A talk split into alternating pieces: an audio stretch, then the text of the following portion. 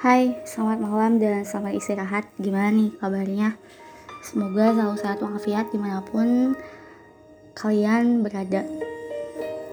Udah masuk bulan ketiga di tahun 2021. Gimana nih sama rencana-rencana kita? Apakah satu persatu sudah bisa di checklist karena tercapai? Atau kita masih berjuang dan berproses untuk meraihnya? Semoga apa pun perjuangannya, apa pun rencana-rencananya, semoga Allah lancarkan dan teman-teman bisa meraihnya. Tapi kalau misalnya kita belum bisa meraihnya, nggak apa-apa. Karena aku juga hari ini, hari ini di podcast random discussion kali ini aku bakal curhat tentang kegagalan yang pernah aku dapatkan 10 tahun yang lalu dan baru Allah kasih hikmah kontannya tuh di bulan Maret tahun ini. Dan intinya mah Allah tuh cuman pengen nyampein sih ke kita kalau yang ngerasa gagal dan ngerasa kecewa karena kita digagalkan oleh impian kita itu bukan kita sendiri. Mungkin di belahan bumi sana ada seseorang yang senasib sama kita, tapi kita nggak tahu siapa dan di mana tepatnya.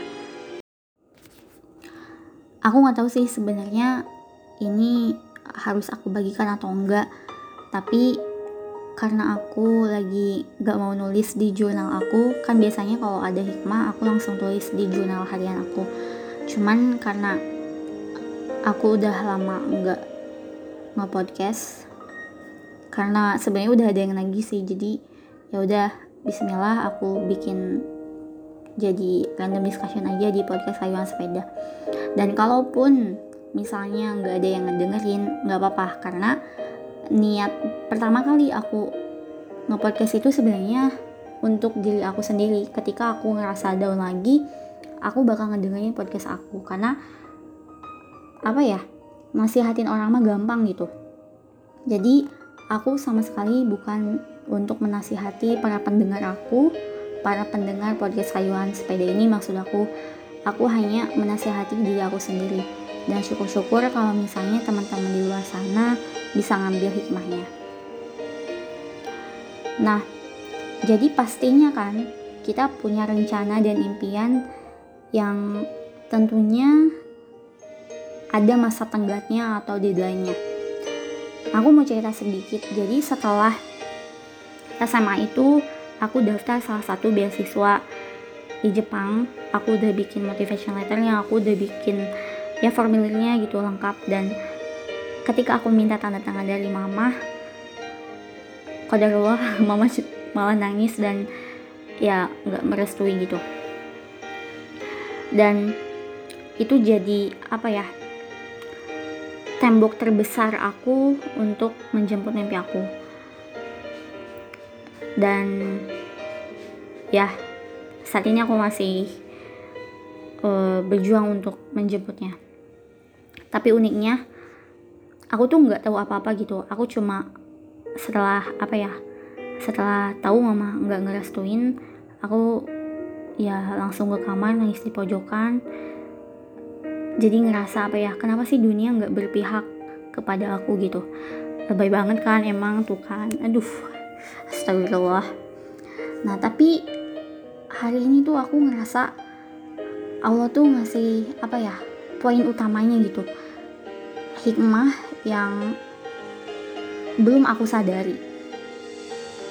Aku punya kenalan dan nasibnya itu sama kayak aku.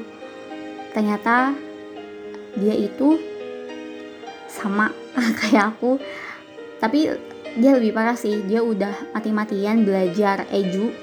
Jadi kan eju ini tuh uh, seleksi untuk masuk ke perguruan tinggi di Jepang kayak Jerome Pauline itu dan aku pikir sih itu susah sih soalnya. Dan dia lolos. Tapi sama kayak aku dia kehalang sama restu orang tua. Dan I can imagine and I can relate. Apa ya? Kita tuh senasib. Tapi bedanya adalah dia itu tes eju dulu kemudian minta tanda tangan orang tua tapi nggak dikasih restu. Sedangkan aku ya mati-matian istilahnya istilah kasarnya mah bikin motivation letter terus ngisi formulir sebaik mungkin sampai aku minta bantuan ke guru bahasa Inggris dan guru les bahasa Inggris aku. Tapi kok dari Allah ya nggak ada hasilnya sama sekali gitu. Sampai kemudian apa ya aku ngerasa gagal sendiri gitu. Tapi ternyata Allah tuh ngasih hikmah kontan minggu e, pertama di bulan Maret 2021 ini. Kalau ternyata yang ngerasa gagal yang ngerasa kecewa karena mimpi-mimpinya itu ya nggak cuma kita gitu. Nggak cuma kita sendiri karena kita tuh nggak tahu aja gitu di belahan bumi mana ada orang yang senasib sama kita. Cuman beda tipis gitu. Nah jadi kalau ada tujuan yang kita capai tapi belum kunjung teraih padahal sudah tiba pada masa tenggat atau deadline-nya, please ini mah kayuhan sepeda dan para pendengar di luar sana, jangan sampai hal itu membuat kita merasa gagal. Merasa nggak ada lagi kesempatan dan jalan keluar, apalagi sampai kita merasa berdosa dan ingin keluar dari kehidupan di dunia ini. Karena justru kegagalan sebenarnya itu adalah jika kita menyerah dan gak bisa mengambil pemahaman dan pembelajaran. Kalau misalnya di perkuliahan kita nggak ngumpulin tugas, mungkin kita akan tidak mendapat nilai dari dosen. Atau mungkin kalau misalnya kita udah kerja, dan kita nggak memenuhi masa tenggat pekerjaan kita, mungkin kita akan dipecat, dikeluarkan dari tim, atau apa pun bentuk konsekuensinya. Tapi di dalam kehidupan, kita punya kendali atas diri kita untuk membuat pilihan dan keputusan. Kita itu punya kesempatan untuk menata ulang rencana, mengevaluasi proses perjalanan kita sebelumnya, mencari tahu di mana letak kekeliruannya Lalu kita bisa membuat target lagi dan membuat target pencapaian baru. Misalnya, kalau kamu ingin menikah tahun ini, kemudian tidak tercapai, ya nggak apa-apa. Yang penting adalah evaluasi.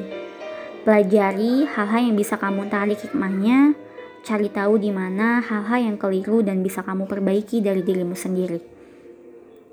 Terus kalau misalnya kamu berencana untuk S2 tahun ini atau kamu berencana untuk memiliki rumah tahun ini tapi kemudian tidak tercapai ya nggak apa-apa asli pasti kecewa itu pasti tapi lagi-lagi periksa kembali langkah-langkah yang kamu buat sebelumnya hal apa yang tidak kamu lakukan dan hal apa yang sudah kamu lakukan Lalu seperti apa langkah berikutnya yang harus kamu ambil? Ya, aku tahu. Waktu itu terus bergulir. Usia juga semakin menua. Tanggung jawab juga semakin bertambah.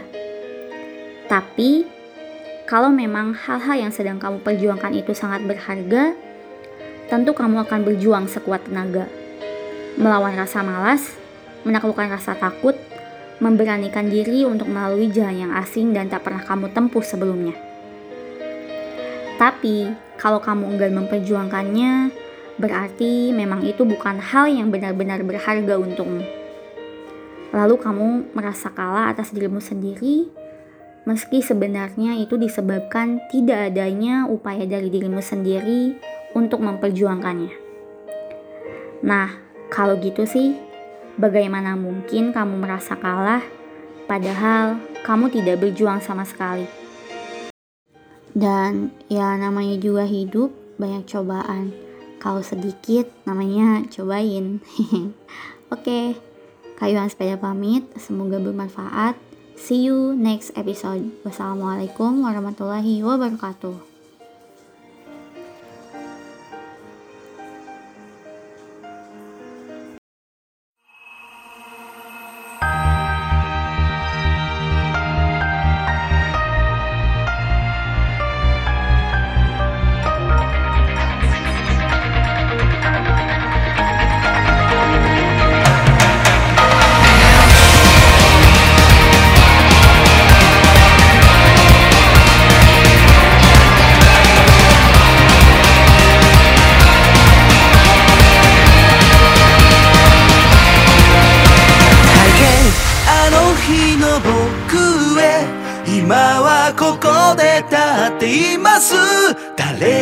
に笑われた夢を今もここで見続けてます。時に見失いそうになって時に全てを諦めて焦って望んでは傷ついた僕の中の弱虫笑ってた。それでも